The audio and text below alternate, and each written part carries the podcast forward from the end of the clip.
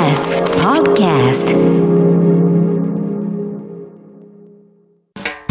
TBS Radio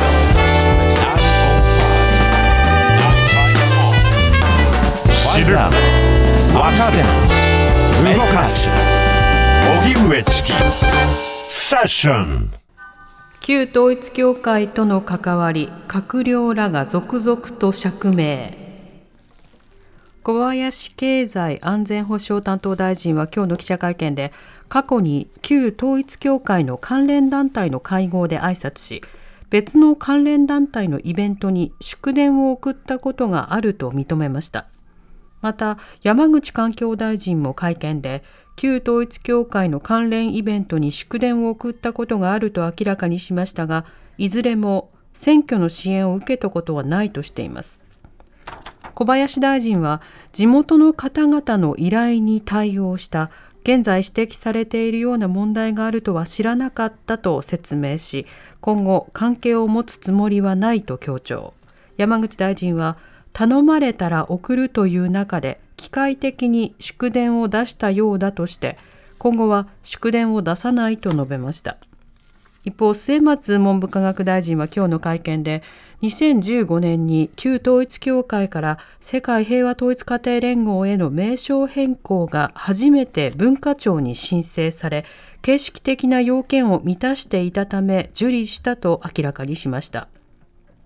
文化庁は申請の受理前と名称変更の認証前の少なくとも2回当時の下村文科大臣に報告していましたが末松大臣は社会的な注目度が高かったため報告した下村氏から指示はなく政治的判断を行ったものではないと説明しました。はい。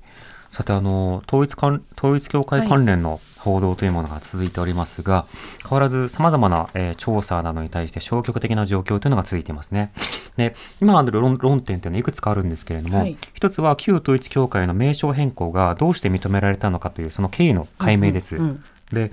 今その例えば、その名名称の変更は、まあおかしくないんだというふうに擁護するコメントというのがちらほらテレビにこう出てきていたりするんですけど、まあ、あの、いつも、あの、そういったコメントをする方なので、あ、いつも通りだなと思いながら、あの、聞き流してはいるんですが、その名称変更というのは、上がってきた書類には、まあ、そうやってハンコつかなきゃいけないでしょうと、それをやらない方が問題なんだというような、これはあの自民党内でも同じような擁護の仕方をする人がいるわけですね。ただその前提として、どうしてそれまで名称変更が認められてこなかったのかといえば、それは例えば、霊感商法とか、そしてオウムの事件とか、いろんな出来事があった結果、90年代以降に、そうしたようなえー行政手続きに対して、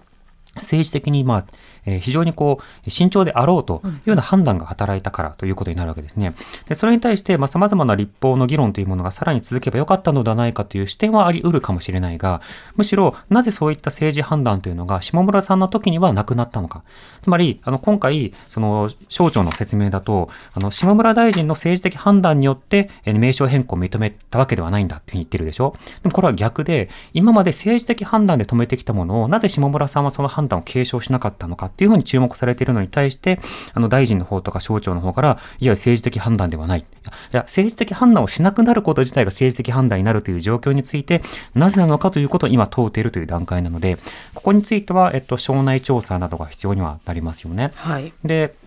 あとはその自民党関係者から次々と、あの、関係が明らかになってきているので、それの実態調査というものが必要になるんですが、これ、党内で調査をするという向きがありません。なので、メディアが各、あの、調査の過程で、取材の過程で明らかになったことをこう伝えたり、あるいはこの問題に対して長年調査を続けている、あの、ライターとかジャーナリストの方々から情報提供いただいてね、うん。まあ、報じたりするような格好でその関係を追求するという個別対応という格好になっていますね。でも個別の議員でも質問に対して答えない議員もいるし、あとはそのすっとぼける議員もいますよね。はい。応援受けたことありませんというふうに言ったりとか、関係ありませんというふうに言ったりとか、コメントをしないとか、あの、その、えー、なんだろうな、交わし方というのが、すごい、あの、露骨だなと思ったのは、あの、アヘラの、取材で、はいあの、奥野議員という方がですね、奥野信介議員という方が、あの、インタビューに答えていたんですね。で、この議員はその平和議連という議連があって、その中では旧統一教会の友好団体の会長とかも、まあ、やってきて講演したりするという、まあ、そうしたような議連なんです。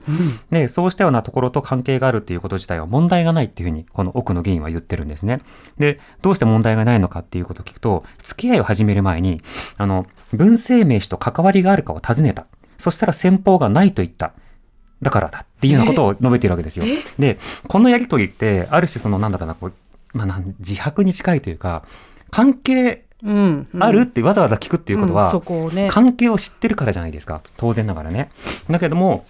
あの、それを聞いてないって否定されたからだ。じゃあ問題ないって判断したということなんだけれども、でも、あの、様々な、あの、情報を取得しようと思えばとか、あとはそのね、最近ですと献金とかいろんな形について、より慎重であろうというような状況があるにもかかわらず、なぜこの時はその相手側の言い分だけを鵜呑みにしたのかっていうようなことも問われますよね。というふうに、その一つ一つの案件についてより詳しく知りたいようなところがあるんだが、自民党は調査しないというふうに言ってるわけですよね。となると、党としての機能が果たせれないということになってしまう。そして今日、国会閉じるでしょ？はいそうすると国会として議会として事態を明らかにするというような動きも、まあ、滞ってしまうということになるわけです。これは、あの、論点として、やはり、